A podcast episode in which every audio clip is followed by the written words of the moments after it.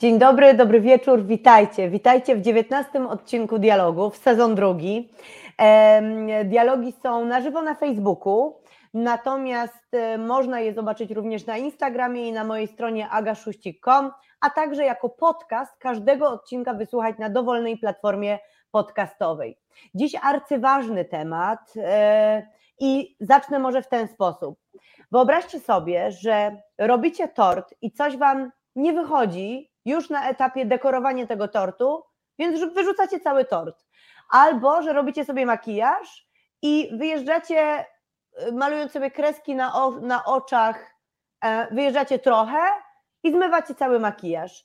Albo rozładowuje wam się telefon, więc zamiast go naładować, wyrzucacie go do śmieci. Brzmi absurdalnie e, i być może nawet trochę z tymi przykładami przesadziłam, natomiast e, chyba trochę tak dzieje się z wieloma macicami w Polsce i nie tylko, no ale głównie będziemy oczywiście mówić o tym, co dzieje się w Polsce. Macice usuwa się za często. Natomiast są oczywiście przypadki, w których e, histerektomia, czyli właśnie usunięcie macicy, to e, odpowiednia droga. Tym tematem zajmiemy się dzisiaj i moim gościem jest profesor Paweł Szymanowski, ginekolog, założyciel i były prezes Polskiego Towarzystwa Uroginekologicznego, członek Europejskiego Towarzystwa Uroginekologicznego, kierownik Katedry i Kliniki Ginekologii i Położnictwa Krakowskiej Akademii imienia Andrzeja Frycza Modrzewskiego, autor nowych technik operacyjnych, podręczników, licznych publikacji, e, e, absolutny ekspert uroginekologii i technik operacyjnych i człowiek, bez którego nie byłoby z całą pewnością mojej działalności, a może nawet i mnie, ponieważ właśnie u pana profesora się leczę. Dzień dobry, panie profesorze, dobry wieczór. Dobry wieczór, witam panią, witam państwa. Przypominam, że możecie w komentarzach zadawać pytania, które, na które odpowie pan profesor na, e, na końcu. E, chciałam też przypomnieć, że poprzedni odcinek e, dialogów, którego gościem był profesor Krzysztof Nowosielski, onkolog, to jest odcinek na temat Kikuta pochwy, więc myślę, że on też może być połączony ten odcinek z tym, który mamy teraz. I zacznę od bardzo prostego pytania, e, ale myślę, że wielu z Was i wiele z Was odpowiedź może zaskoczyć. Panie profesorze, po co w ogóle mamy macicę? Pytanie jest bardzo zasadne. Macica spełnia oczywiście bardzo ważną rolę w samej ciąży, y, pozwala ją utrzymać i wytwarza skurcze y, porodowe, y, które umożliwiają poród fizjologiczny. Natomiast zapominamy też o tym, że macica spełnia do końca życia kobiety ważną rolę, gdyż odgrywa odgrywa tą rolę mm, utrzymując y, dno miednicy, czyli pochwę, pęcherz, y, odbytnicę od góry. Wycięcie macicy powoduje tak zwany defekt szczytowy, defekt apikalny, który zwiększa ryzyko obniżenia narządów miednicy mniejszej aż o 30% w przyszłości. Czyli jakby poprzez macicę utrzymywane jest całe dno miednicy. I to jest funkcja, którą macica spełnia do końca życia kobiety. Czyli mówiąc najprościej, e, utrzymanie, w ogóle ciąża nie jest jedyną funkcją macicy, tylko dzięki niej wszystko jest na swoim miejscu. Dobrze myślę? Tak można to e, podsumować. Mhm. Mhm. E, więc, no właśnie, bywają takie sytuacje, w których musimy jakiś narząd usunąć, mimo iż narząd ten jest potrzebny. I chciałabym teraz, panie profesorze, przejść przez e, krótką listę sytuacji, w których, no właśnie, czy trzeba usuwać macicę, czy nie i kiedy. Mhm. Pierwszą sytuacją są mięśniaki, mięśniaki macicy. Zacząłbym zupełnie inaczej, bo mięśniaki macicy wcale nie są, nie są powodem do, do tego, żeby macicę usuwać. Mogą być tym powodem, ale nie muszą. Natomiast bezwzględnym powodem do usunięcia macicy są choroby onkologiczne, czyli nowotwory trzonu macicy, nowotwory szyjki macicy, a także nowotwory jajników. I tutaj w zasadzie nie ma, nie ma nad czym dyskutować. Są również y, choroby, y, które są stanami przednowotworowymi. Y, jeżeli ich nie leczymy czy nie usuniemy, na przykład stany przednowotworowe szyjki czy stany przednowotworowe w obrębie trzonu macicy, one też no, z dużą pewnością doprowadzą do nowotworu. I tego typu choroby są również no, ważnym powodem do usunięcia macicy. I tutaj jakby nie można prowadzić żadnej dyskusji. W tych sytuacjach macica musi zostać usunięta.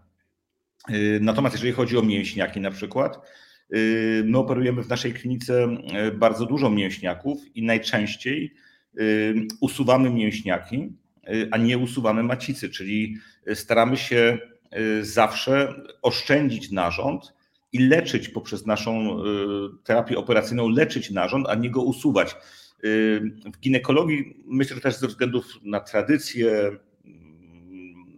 często w medycynie, a szczególnie w medycynie, w chirurgii czy, czy w medycynie operacyjnej jest tak, że zanim coś nowego wejdzie, to trwa to dość długo, ponieważ no, uczymy się od, od naszych nauczycieli, którzy uczyli się od swoich i jest to jakaś tam duża tradycja. I niestety w ginekologii jest troszeczkę tak, że problemy związane z macicą są rozwiązywane poprzez jej usunięcie a to na pewno nie jest, nie jest tak, jak być powinno. Najczęściej macicę można y, uratować. W naszej klinice operacje usunięcia macicy są najrzadziej wykonywanymi operacjami. Natomiast najczęściej na oddziałach ginekologicznych operacja usunięcia macicy jest tą najczęściej wykonywaną operacją, albo jedną z najczęściej wykonywanych operacji. Mhm. Um Proszę powiedzieć w takim razie, ja jeszcze tutaj wrócę na moment do tych mięśniaków, bo powiedział Pan, że same mięśniaki jako tako nie są wskazaniem do tego, żeby e, usunąć macicę, e, ale rozumiem, że bywają wyjątki. To znaczy, co musi być z tymi mięśniakami, żeby rzeczywiście trzeba było usunąć macicę? To są sytuacje, kiedy mięśniaki są tak duże, że w zasadzie, choć sama wielkość mięśniaka nie jest, nie jest, jedyną decydując, nie jest jedynym decydującym czynnikiem. Jeżeli mięśniaki zniszczyły trzon macicy, no to faktycznie po usunięciu tych mięśniaków de facto nie mielibyśmy już czego ratować, czyli trzon macicy został przez, chorob, przez tą chorobę w jakimś sensie zniszczony. Wtedy jest to z pewnością wskazanie do usunięcia trzonu macicy.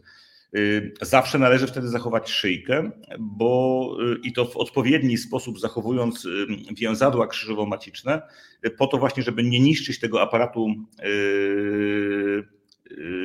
który, który jest odpowiedzialny za utrzymanie statyki. Natomiast we wszystkich innych przypadkach również duże mięśniaki, czasami zaskakująco duże mięśniaki, można leczyć poprzez usunięcie mięśniaków i zachowanie samej macicy nie ma, nie ma powodów do, najczęściej w przypadku mięśniaków nie ma powodu do usuwania macicy. Mhm. I też tak. daje się to w zdecydowanej większości wykonać metodą laparoskopową, czyli bardzo mało inwazyjną dla pacjentki. To oznacza, że pacjentka na drugi dzień zostaje wypisana najczęściej ze szpitala. Mhm. Dobrze, no to teraz bardzo częste rozpoznanie i bardzo częsty problem osób, które mnie obserwują endometrioza. Czy endometrioza to wskazanie do usunięcia macicy, czy nie? A jeżeli tak, to kiedy? Mm, z pewnością również nie. W przypadku endometriozy usuwamy mm, guzy endometrioidalne, na przykład często one znajdują się w jajnikach. Y, oczywiście w jakimś sensie macica jest źródłem tej choroby, bo endometrium, czyli śluzówka macicy, znajduje się e, wewnątrz jamy macicy, wyściela jamę macicy. Y, natomiast endometrioza oznacza, że, śluz, że komórki śluzówki macicy wyszły poza jamę macicy. Są to komórki, które rosną, czy w ogóle endometrium rośnie bardzo agresywnie, bardzo szybko, gdyż w ciągu dwóch tygodni po miesiączce przygotowuje się ono do przyjęcia zapłodnionego zarodka. To jest jakby cel biologiczny. Sam cykl, jedynym sensem cyklu jest rozród, zapewnienie możliwości rozrodu. Y, i temu jest jakby podporządkowa są podporządkowane zmiany, które zachodzą w cyklu, w śluzówce macicy, w endometrium. Jeżeli to, jeżeli to endometrium znajduje się poza jamą macicy, to również w taki bardzo szybki, agresywny sposób ono się rozrasta. Natomiast no, w takiej sytuacji należy usunąć jak najwięcej ognisk endometriozy, które da się usunąć chirurgicznie, Y, wszystkich, y, nie da się wyleczyć endometriozy tylko, tylko poprzez samą chirurgię. Natomiast po operacji konieczne jest leczenie hormonalne. Czasami nawet wprowadzamy takie pacjentki w pewien rodzaj sztucznej menopauzy na pewien okres, żeby, żeby jakby wygasić czynność tych komórek śluzówki macicy. Natomiast samej macicy na pewno z tego powodu usuwać nie trzeba. Czyli to nieprawda, że usunięcie macicy załatwia endometriozę, bo tu nie o to chodzi, tak? Nie o to chodzi I, i samo usunięcie macicy bez na przykład następowej e, terapii hormonalnej mm, myślę, że też nie przyniosłoby wcale oczekiwanego skutku. Mhm. Jeżeli komórki no. E, śluzówki macicy znajdują się już w jamie otrzewnej, czyli mówiąc prosto e, w jamie brzusznej. Mhm. No to teraz kolejna rzecz, rzecz, w której Pan też bardzo mocno się specjalizuje, obniżenia narządów, takie jak na przykład wypadanie macicy. To też hmm. częsta droga niestety, macica wypada, więc ją usuńmy. Czy to, to dobra droga? To jest jeszcze gorsza sytuacja. Y, w momencie obniżenia macicy, to nie macica jest problemem i, i, jeżeli mówimy, często dotyczy to kobiet po okresie menopauzy, choć nie tylko, y, ale akurat u tych kobiet po okresie menopauzy sama macica ma wagę y, kilkudziesięciu gramów, 50-60 gramów y, i często argumentuje się, że macica jakby ciąży i to powoduje jej wypadanie. Tak na pewno nie jest. Yy, obniżenie czy wypadanie macicy następuje wskutek uszkodzenia więzadeł, które utrzymują macicę. Głównie chodzi o więzadła krzyżowo-maciczne, które przebiegają między szyjką, między tylną częścią szyjki macicy, a kością krzyżową. I uszkodzenie tych więzadeł powoduje obniżenie macicy, yy, ale również obniżenie pęcherza na przykład. I w pewnym momencie dochodzi do wypadania, czyli mm, to jest moment, kiedy, kiedy szyjka macicy czy macica wychodzi przed szparę stromową. I tutaj trzeba zrozumieć patogenezę tego zjawiska. To nie macica jest problemem, tylko uszkodzone więzadła. Niestety bardzo często tak się faktycznie dzieje, że w takich sytuacjach usuwa się macicę i robi tak zwane plastyki pochwy.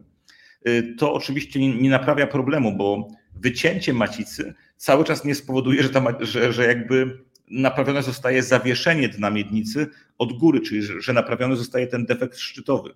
Yy, mało tego, taka pacjentka po dwóch, trzech, sześciu miesiącach wraca z wypadającą pochwą i lekarz, który będzie musiał to naprawić, ma duży problem, ponieważ w tym momencie yy, w, w, w miejscu, gdzie była macica, często dochodzi do wzrostów.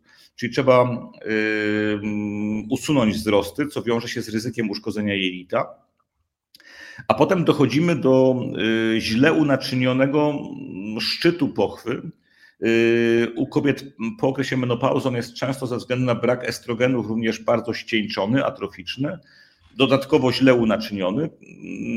Często jest to taki, ta pochwa jest no, prawie jak pergamin i ona wypada. I w, I w tej sytuacji my musimy do tej pergaminowej, ścieńczonej pochwy y, doszywać y, sztuczny materiał, materiał aloplastyczny, y, pewne rodzaje siatek, które przyszywamy wtedy do pochwy i zawieszamy je na kości krzyżowej.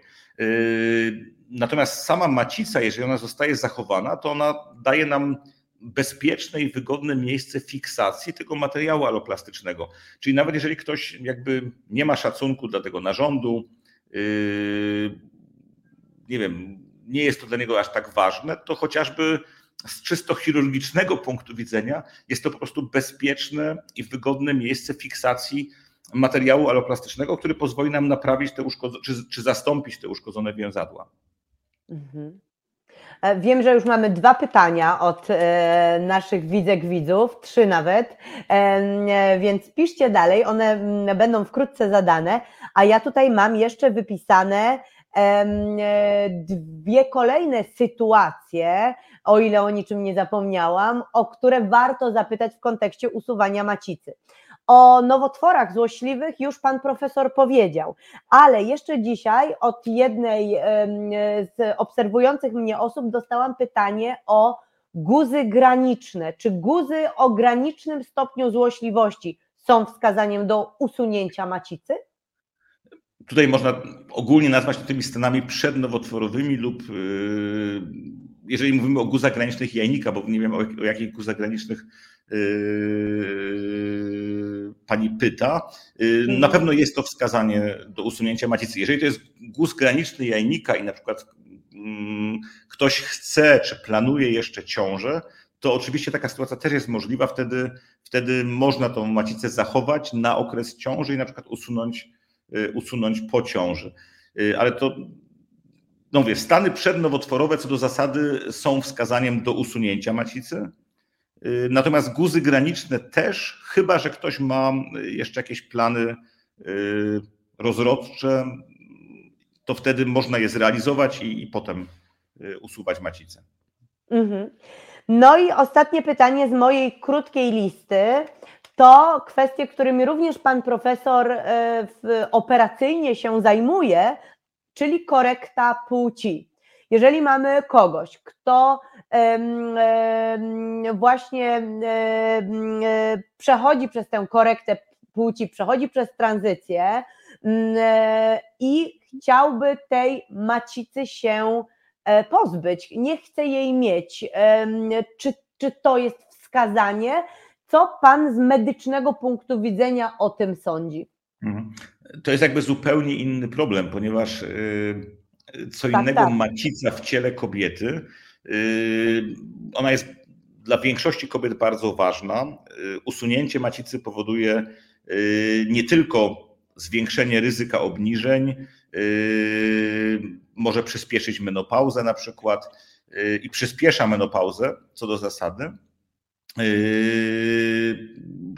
I u jednej trzeciej kobiet powoduje mniejsze lub większe problemy z poczuciem integralności własnego ciała, ale to dotyczy kobiet. Osoby transpłciowe to są osoby, to jest genetyczna kobieta, ale tak naprawdę jest to mężczyzna. Bo w tej chwili staramy się do tego podchodzić w ten sposób, że płeć nie jest określona rodzajem narządów płciowych występujących u danej osoby, tylko tym, co dana osoba odczuwa. I osoba transpłciowa, w tym przypadku y, genetyczna kobieta, która czuje się mężczyzną, y, no dla niej wszelkie oznaki, dla, te, dla, te, dla tego mężczyzny, wszelkie oznaki kobiecości, czy są piersi, czy macica, będą po prostu przeszkadzać będą napawać obrzydzeniem. Tak będą tak dalej, powodowały tak dysforię, tak. Mhm. Tak, i, i, i oczywiście taką macicę należy usunąć, natomiast można to zrobić dopiero wtedy, y, kiedy nastąpi y, metrykalna zmiana płci. Y, I to jest różnica, ponieważ sąd dokonuje metrykalnej zmiany płci. Natomiast do mnie przychodzi osoba, mężczyzna wtedy już, który ma dowód osobisty z męskim peselem, z zakodowaną męską płcią, a posiada macicę.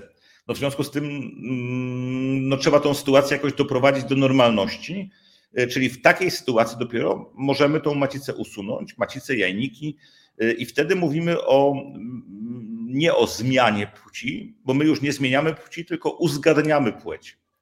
Płeć metrykalną może zmienić sąd Lekarz tylko uzgadnia płeć.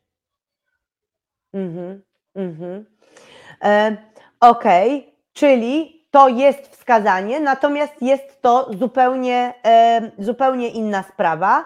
Ale teraz chciałabym, chciałabym tutaj przejść do, e, do, do czegoś, co jest myślę, że wspólne dla, w pewien sposób dla, dla wielu wymienionych grup, na czym dokładnie polega ta procedura medyczna, czyli usunięcie macicy, czyli histerektomia i czy jest to poważna operacja, czy drobny zabieg? Y, jest to na pewno poważna operacja, niezależnie od tego, w jaki sposób ona będzie wykonywana. To jest stosunkowo duża operacja. Powierzchnia rany jest naprawdę mm, no, dość duża po usunięciu macicy. Yy, natomiast można ją wykonywać różnymi technikami. W naszej klinice staramy się większość operacji wykonywać w technikach minimalnie inwazyjnych, najczęściej laparoskopowych, yy, które no, pozwalają na bardzo szybki okres rekonwalescencji, nawet w takich dużych zabiegach jak usunięcie macicy. I te techniki laparoskopowe są na pewno w tej chwili technikami preferowanymi. Również mało inwazyjną techniką, aczkolwiek w tej chwili rzadziej wykonywaną jest histerektomia wykonywana przez pochwę. Wiąże się to z tym, że z jednej strony mamy tą małą inwazyjność, pacjentka nie widzi żadnej blizny u siebie, żadnej rany, ponieważ macica jest usuwana przez pochwę, ale w przypadku histerektomii przez pochwowych konieczne jest usunięcie szyjki. A w tej chwili właśnie z punktu widzenia uroginekologii, jeżeli myślimy o statyce narządów miednicy mniejszej, wiemy, że ta szyjka jest bardzo ważna. Do niej dochodzą wiązadła krzyżowo-maciczne i szyjka, jeżeli już nie ma trzonu macicy, to poprzez szyjkę utrzymywana jest statyka dna miednicy od góry. Natomiast nie da się zachować szyjki usuwając macicę przez pochwę, czyli te techniki przezpochwowe w zasadzie no, powinny być w tej chwili rzadziej wykonywane. Yy, natomiast no, bardzo rzadko yy, powinny być wykonywane techniki yy, z dostępu otwartego, gdyż no one powodują najwięcej problemów w kontekście powikłań śród i pooperacyjnych, powodują ból u pacjentki, okres rekonwalescencji jest najdłuższy. Także są to techniki, które są zarezerwowane dla niektórych nowotworów, kiedy nie można, mm, na przykład raka jajnika na dzień dzisiejszy nie można operować, nie powinno się operować laparoskopowo. Y, w tej chwili w ramach oddziałów klinicznych y, w stadium 1 mm, raka jajnika czasami się na to decydujemy, ale na pewno nie jest to jeszcze standard. Rak szyjki jest też dyskutowany, czy można to robić. Także tutaj onkologia jest jakby, tutaj chodzi o zupełnie inne aspekty niż tylko kwestie samej rekonwalescencji czy, czy kwestie estetyczne. Natomiast mm, poza onkologią e, w zasadzie mm, e, laparotomia, czyli otwarcie powłok brzusznych celem usunięcia macicy, no wydaje mi się zupełnie już w tej chwili metodą, której co do zasady, jeżeli nie ma jakiejś, jakiegoś wyjątkowej konieczności, zastosowania tej metody nie powinno się stosować. Wiem, że macie wiele pytań, więc już e, będę e, za sekundkę do nich przechodzić. Natomiast chciałam jeszcze e, zadać dwa pytania od siebie.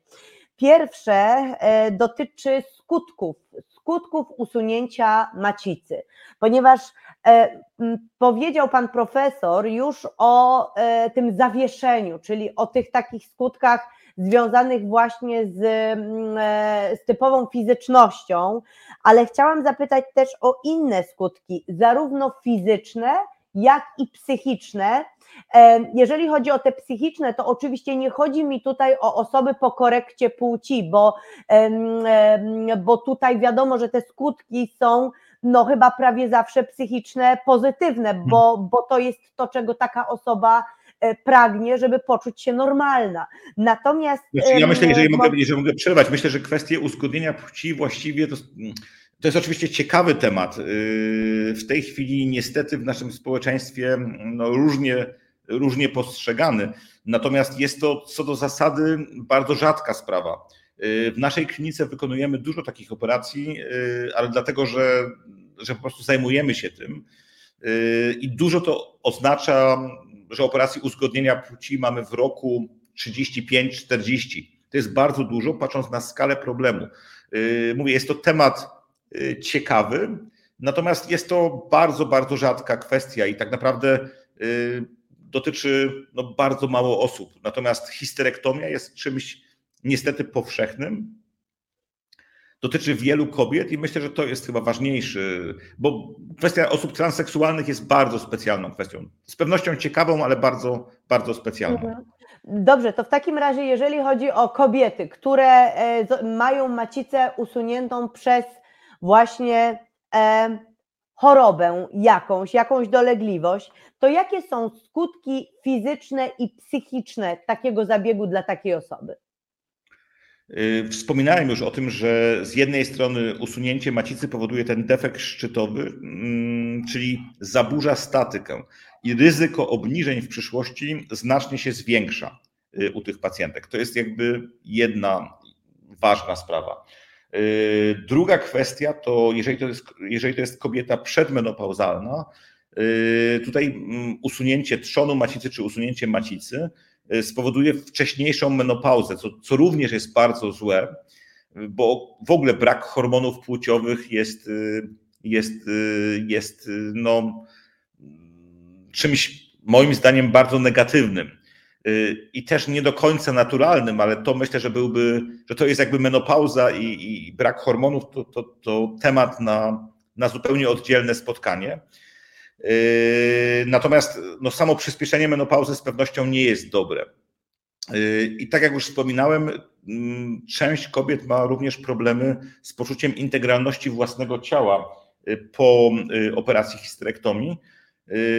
Czują się w jakimś sensie amputowane, no mają pro, problem psychiczny, mniejszy lub większy.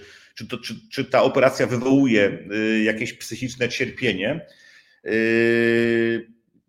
I chociażby dlatego warto tego nie robić. Zresztą, dlaczego usuwać narządy, jeżeli tego nie potrzeba robić? Wydaje mi się, że, że chirurgia powinna zawsze ograniczać się do, do tego, co jest konieczne i, i starać się być jak najmniej inwazyjna. Niezależnie, czy to jest ginekologia, czy, czy każda inna chirurgia. I dla, chociażby dlatego też uważam, że jeżeli można narząd zachować, no to dlaczego mamy go, dlaczego mamy go usuwać. Y, ginekologia, czy w ogóle chirurgia była bardzo zdominowana przez mężczyzn. Y, są badania niemieckie, które pokazują, że y, ginekolodzy dwukrotnie częściej ustalają wskazania do histerektomii niż ginekolożki. To też coś pokazuje. No, u mężczyzn nie, nie usuwamy na przykład prostaty, mimo że ryzyko zachorowania na raka prostaty mm, u mężczyzn jest dziesięciokrotnie większe niż ryzyko zachorowania na raka szyjki czy raka y, trzonu, więcej niż, nawet trochę więcej niż dziesięciokrotnie wyższe, na raka szyjki czy raka trzonu. Y, ale kobietom chętnie mówimy, no lepiej usunąć macicę, to pozbędzie się pani tego ryzyka. To ryzyko jest na, naprawdę niewielkie. Jeżeli ktoś chodzi regularnie do ginekologa, to rak szyjki, zresztą pani sama o tym mówi, y, że tak naprawdę rak szyjki to jest, to jest rak z zaniedbania i troszeczkę wina pacjentki. Raka szyjki w zasadzie już nie powinno być. Y, a rak trzonu też jest czymś, co da się zupełnie dobrze opanować, jeżeli ktoś jest w stałej kontroli Y, ginekologicznej. Czyli te kwestie onkologiczne, jeżeli chodzi o samą macicę, to naprawdę żadne ryzyko w tej chwili. Y, stąd argumenty, że usuwajmy macicę, bo wtedy pozbywamy się ryzyka onkologicznego, nie są żadnymi argumentami. Mhm.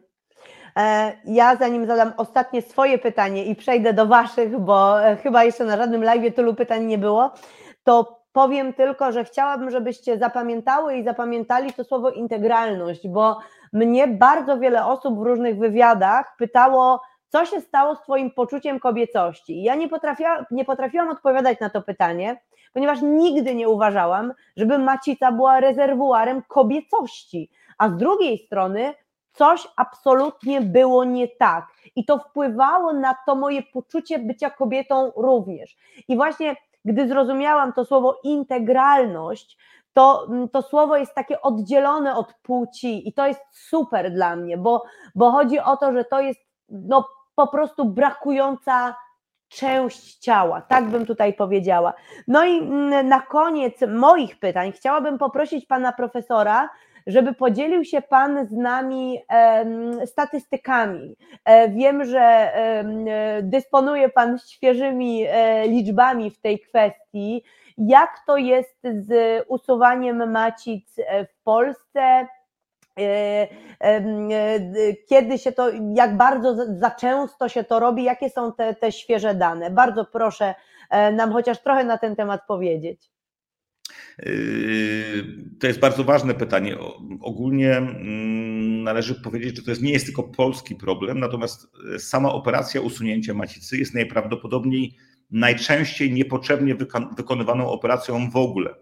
Yy, są takie badania yy, Instytutu, Roberta Kocha z Niemiec sprzed 10 lat, które pokazały, że tylko 10% histerektomii było wykonywanych z powodu z powodu chorób onkologicznych,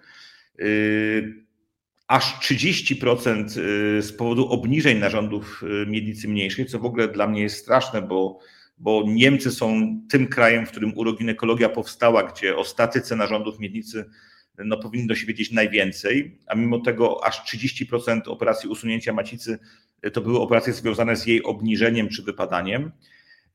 W każdym razie mm, Instytut Roberta Kocha e, przeanalizował 130 tysięcy histerektomii wykonanych w jednym roku w Niemczech i oszacował, że aż 80% tych operacji można było tak naprawdę uniknąć. Czyli około 100 tysięcy operacji dużych operacji zostało wykonanych zupełnie niepotrzebnie. I to są dane moim zdaniem przerażające. Ostatnio udało mi się, czy poprosiłem yy, Narodowy Fundusz Zdrowia o dane yy, z lat 2021 w Polsce i otrzymałem te dane. W tych dwóch latach w Polsce wykonano 80 tysięcy, około 80 tysięcy operacji usunięcia macic. I to jest dobry trend, bo okazuje się, że aż 30% to były operacje związane z chorobami onkologicznymi lub stanami przednowotworowymi. Jak przypominam, w Niemczech 10 lat temu to było tylko 10%. Ale po głębszym zastanowieniu no, trzeba stwierdzić, że jednak te lata 20-21 to są lata epidemii i ze względu na COVID no, operowano rzadziej w polskich szpitalach. Operowano tylko te pacjentki, które musiały być operowane, i to były właśnie pacjentki onkologiczne. Także myślę, że tutaj trzeba odczekać na dane yy, z roku 22-23 yy, i te dane porównać. I niestety prawdopodobnie okaże się, że ilość histerektomii wykonanych z powodu chorób onkologicznych spadnie na przykład do 15%. Mhm. I tak ten trend w Europie jest takie duże badanie z krajów skandynawskich, które pokazało, że w ostatnich 20 latach ilość operacji usuwania macicy spadła o połowę w tym, w tym okresie czasu. Czyli ten trend jest dobry. Kobiety są coraz to bardziej świadome, lekarze zaczynają też to y, bardziej rozumieć, y, szukać mniej inwazyjnych możliwości operacyjnych. Ale na pewno jesteśmy jeszcze daleko oddaleni od, od ideału i no, no trzeba pamiętać to, co mówiłem, że histerektomia jest jednak najczęściej niepotrzebnie wykonywaną operacją w ogóle. I to powinno nas zastanawiać, powinno budzić jakieś tam refleksje i powinno zawsze powodować zapalenie czerwonej lampki u każdej pacjentki, która słyszy, oczywiście poza pacjentkami onkologicznymi, bo tutaj o tym nie ma sensu w ogóle dyskutować, ale w przypadku chorób nieonkologicznych, jeżeli, jeżeli lekarz e, zaproponuje histerektomię, to zawsze należy dopytać, czy na pewno jest to e, jedyna możliwość. No często usłyszymy e, informację, że przy tak dużych mięśniakach się nic innego nie da. Warto to zweryfikować, dopytać. W Polsce rzadko korzystamy z tak zwanej drugiej opinii. Myślę, że, jest to na pewno sensowne, żeby, żeby w sytuacji Y, właśnie ustalenia wskazań do operacji usunięcia macicy, y, pacjentka jednak w sposób krytyczny y, spojrzała na to i, i starała się znaleźć jeszcze jakieś in, inne możliwości. Mhm. Mam już pytania od naszych oglądających i myślę, że spodobają się Panu te pytania, bo są bardzo konkretne. Pytanie pierwsze. E, szczerze mówiąc, połączę, a nie, nie połączę tych pytań. To może nie będę kombinować i po prostu przeczytam e, pierwsze pytanie. Jak jest, e, pyta Kasia, jak jest ewakuowana z ciała usunięta macica z przydatkami metodą laparoskopową? Czy dzieje się to przez pochwowo? Można też tak to robić, ale wtedy jest to tak zwana laparoskopowo asystowana waginalna histerektomia, czyli odcinamy macicę z przydatkami laparoskopowo, natomiast faktycznie wyjmujemy ją w całości y, przez pochwę. To oznacza, że usunęliśmy również y, szyjkę macicy. Można by sobie było wyobrazić y, sytuację, gdzie nie usuwamy szyjki macicy, a mimo tego usuwamy macicę przez pochwę, ale jest to rzadka sytuacja. Najczęściej wykonuje się tak zwaną morselację, czyli rozkawałkowanie macicy w jamie otrzewnowej i wyjęcie jej przez trokar, który ma około trokar, trokar to są takie rurki, które wprowadzamy do powłok brzusznych i przez te, przez te trokary możemy e, wprowadzać instrumenty chirurgiczne. I ten największy trokar e, w przypadku operacji usunięcia macicy ma 10 e, mm średnicy, czasami 12 mm średnicy. I przez ten trokar w kawałkach wyjmujemy wtedy ten usunięty preparat, bo macica po odcięciu to już preparat. Mhm. Teraz pytanie od Agaty i y, aż żałuję, że ja go nie zadałam, bo myślę, że w tej mojej wyliczance powinnam o tym pamiętać, a nie pomyślałam. Agata pyta, czy mutacja BRCA jest wskazaniem do usunięcia macicy? Mówimy tutaj o profilaktycznym usunięciu, hmm. jak my nie mam. Na pewno nie. Y, ta mutacja mm, wiąże się z, ze zwiększonym ryzykiem y, zachorowania na raka jajnika oraz raka piersi. Y, czyli y, u takich pacjentek zaleca się y, podskórną mastektomię z odbudową piersi, czyli usunięcie gruczołu piersiowego, zastąpienie go implantem silikonowym oraz laparoskopowe usunięcie przydatków, czyli jajowodów i jajników. Natomiast z macicą nie ma to co do zasady, zasady nic do czynienia. Mhm. Okej, okay. teraz jest pytanie, pytanie od Marty czy przy zdiagnozowanym stanie przednowotworowym endometrium trzeba bezwzględnie usunąć także szyjkę i jajniki, które w USG są ok? Trudne pytanie. Ja myślę, że raczej szyjki usuwać nie trzeba. W tej chwili są nawet, są nawet y, badania, gdzie próbuje się nie usuwać trzonu macicy w stanach przednowotworowych, a na przykład leczyć poprzez wkładki domaciczne zawierające e, gestageny, czyli hormony, które hamują funkcję, e, które hamują rozrost e, śluzówki. I wydaje się, że wyniki tych badań są bardzo obiecujące, czyli nawet w takich sytuacjach w tej chwili idziemy w kierunku jakby miejscowego leczenia hormonalnego, hamującego mm, przejście tego stanu przednowotworowego w nowotwór inwazyjny. Natomiast co do zasady, no na pewno należy usunąć, y, stan, patrząc na to standardowo, na pewno, na pewno należy usunąć trzon macicy. Nad szyjką no, można dyskutować. Myślę, że to jest indywidualna y, kwestia dyskusji z pacjentką, y, wyważenia zalet i wad jednej i drugiej metody. Mhm. Teraz mamy pytanie od Marty. Jakie są konsekwencje usunięcia trzonu i jajowodów z pozostawieniem jajników? Czy również wiąże się to z wieloma konsekwencjami, jak i przy usunięciu całej macicy? Czyli co z jajnikami przy usuwaniu macicy? Psychicznie mm, jakby jest to, jest to mm, ta sama kwestia, czyli to jest utrata macicy. Część kobiet nie ma z tym żadnego problemu, część kobiet ma jakiś tam problem.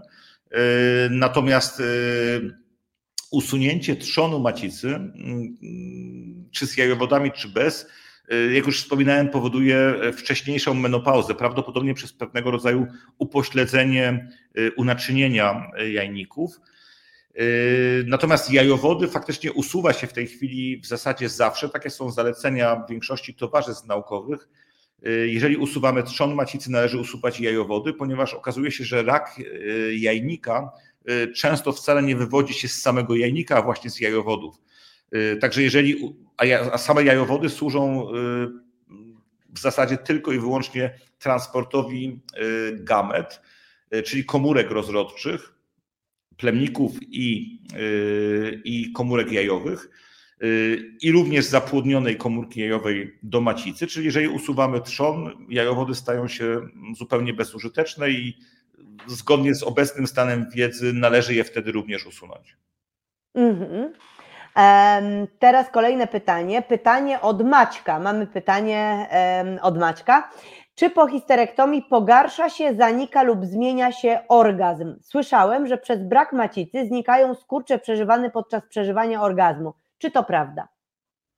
Mm, myślę, że nie do końca. Y, nie jestem seksuologiem, natomiast y, Seksuolodzy twierdzą, że orgazm można mieć również w uchu i myślę, że tak faktycznie jest.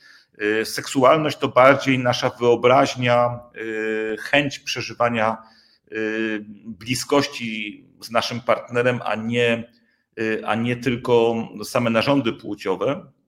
I, I myślę, że tak bardziej należy na seksualność patrzeć. Y, są też prace, które pokazują, że po usunięciu macicy seksualność się wręcz poprawia. Y, dlaczego tak jest? Wydaje się, że najczęściej około połowa operacji usunięcia macicy to są y, operacje u kobiet w wieku pomiędzy 40 a 50 rokiem życia. Te kobiety w większości mają już zrealizowane plany rodzinne, mają dzieci, nie chcą już zachodzić w ciążę, y, a szczególnie w takim kraju jak, jak Polska, w którym jednak y, kwestia antykoncepcji y, no cały czas jest no nie na takim poziomie, jak, jak powinniśmy, jak porównujemy mm, antykoncepcję stosowaną w krajach Europy Zachodniej chociażby i, i w Polsce, to jesteśmy, to wypadamy naprawdę słabo.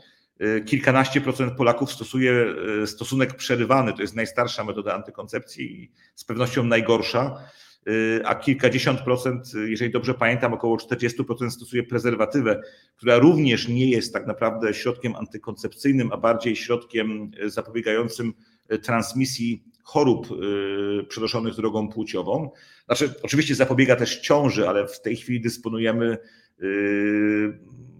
środkami antykoncepcyjnymi, które są kilkadziesiąt razy skuteczniejsze niż, niż y, prezerwatywa.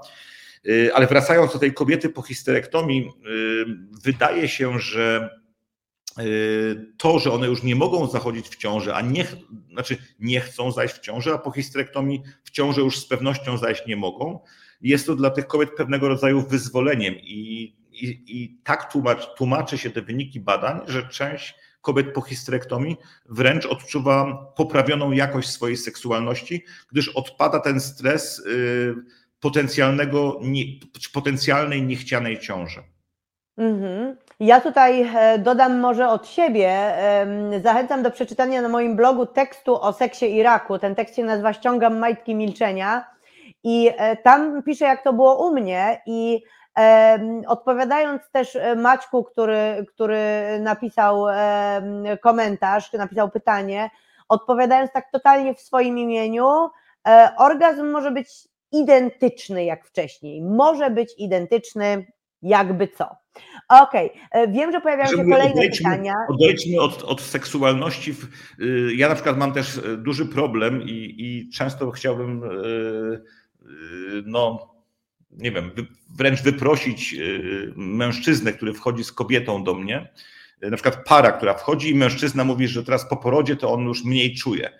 Y, budzi to we mnie naprawdę agresję, bo, bo to nie jest tak, że szerokość, nie wiem, pochwy, wielkość penisa to są jakby jakości, które należy oceniać w kontekście, w kontekście seksualnym. Jeżeli ta para ma jakiś problem, to ten problem na pewno nie leży w szerokości pochwy czy, czy w długości penisa, tylko jest to dużo głębszy problem. I tutaj mhm. żadne plastyki pochwy czy, czy, czy, czy krocza, czy nie wiem co jeszcze, na pewno nie zmienią e, życia e, seksualnego. Seksualność jest dużo głębszym e, przeżyciem i nie jest to tylko związane z, z samymi wymiarami narządów płciowych, czy ich obecnością, czy, czy brakiem obecności. Bardzo się cieszę, że Pan to mówi. Wiem, że pojawiają się kolejne pytania. Nasz czas już powoli się kończy, więc e, niestety na wszystkie nie damy, nie dam rady je wszystkich zadać.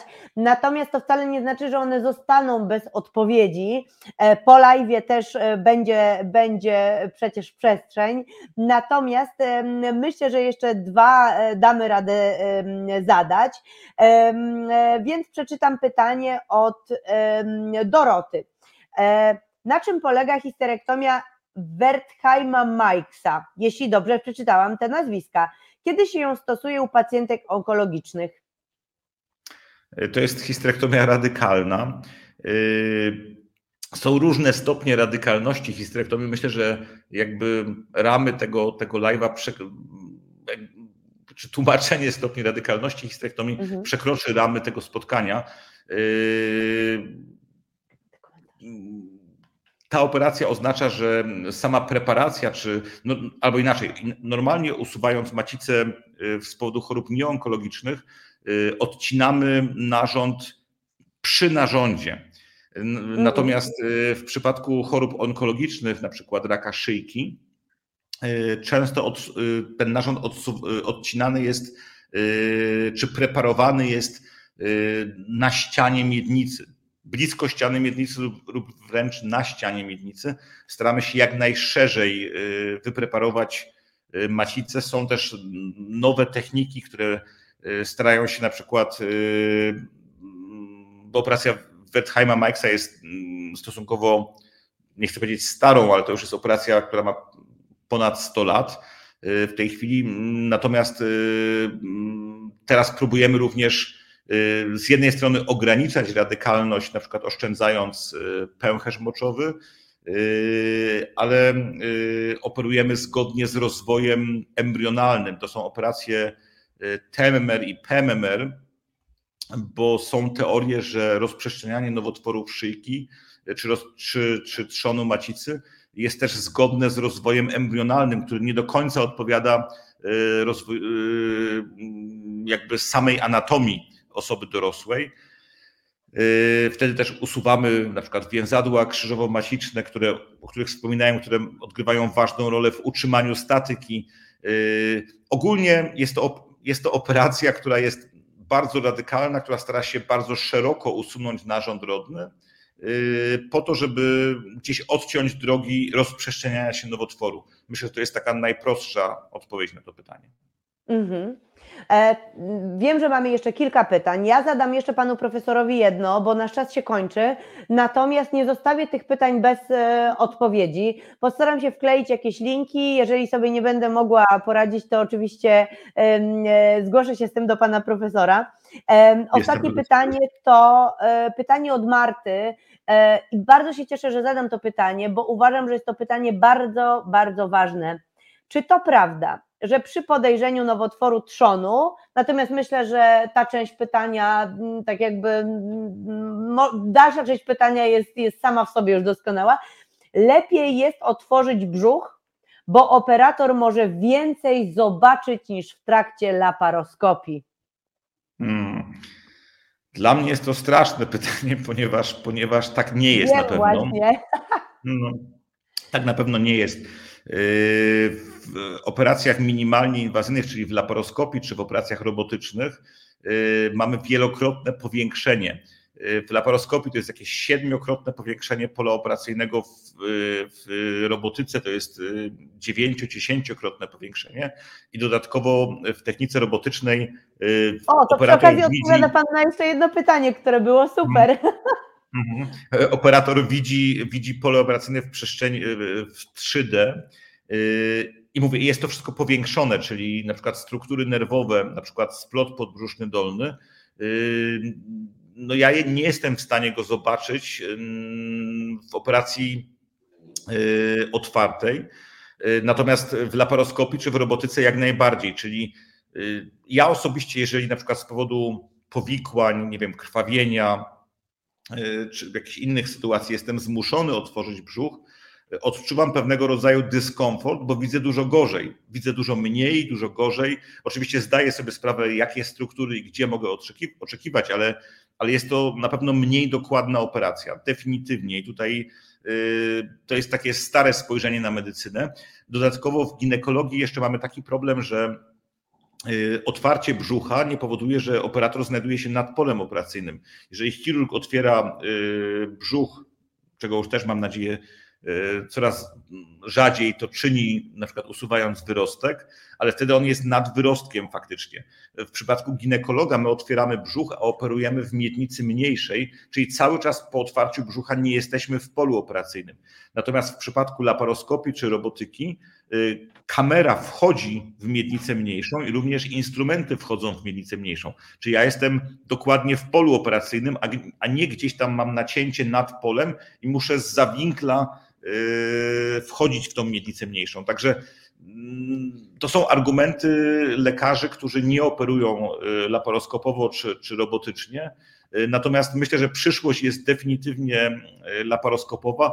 Jeżeli chodzi o szyjkę, no też tutaj się dużo zmienia. Było takie bardzo źle przeprowadzone badanie, głównie w Ameryce Południowej, przez operatorów, którzy mało operowali raka szyjki. Tam okazało się, że przeżywalność jest o 10% gorsza w przypadku laparoskopii, ale to po prostu było źle przeprowadzone badanie i oczywiście też koledzy, którzy nie operują laparoskopowo, chętnie cytują to badanie jako przykład tego, że jednak ta chirurgia minimalnie inwazyjna nie jest najlepsza. Natomiast ja myślę, że przyszłość y, to jednak chirurgia minimalnie inwazyjna.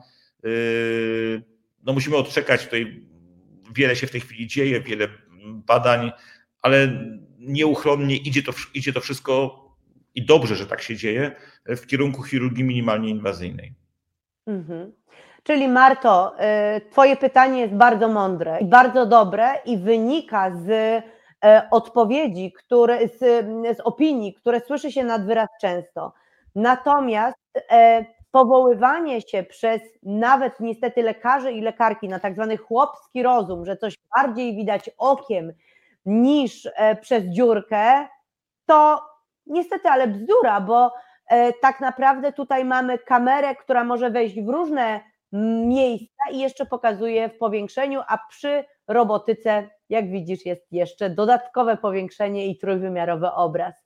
E, nie zostawię e, reszty pytań e, bez odpowiedzi, natomiast już będziemy kończyć naszego live'a.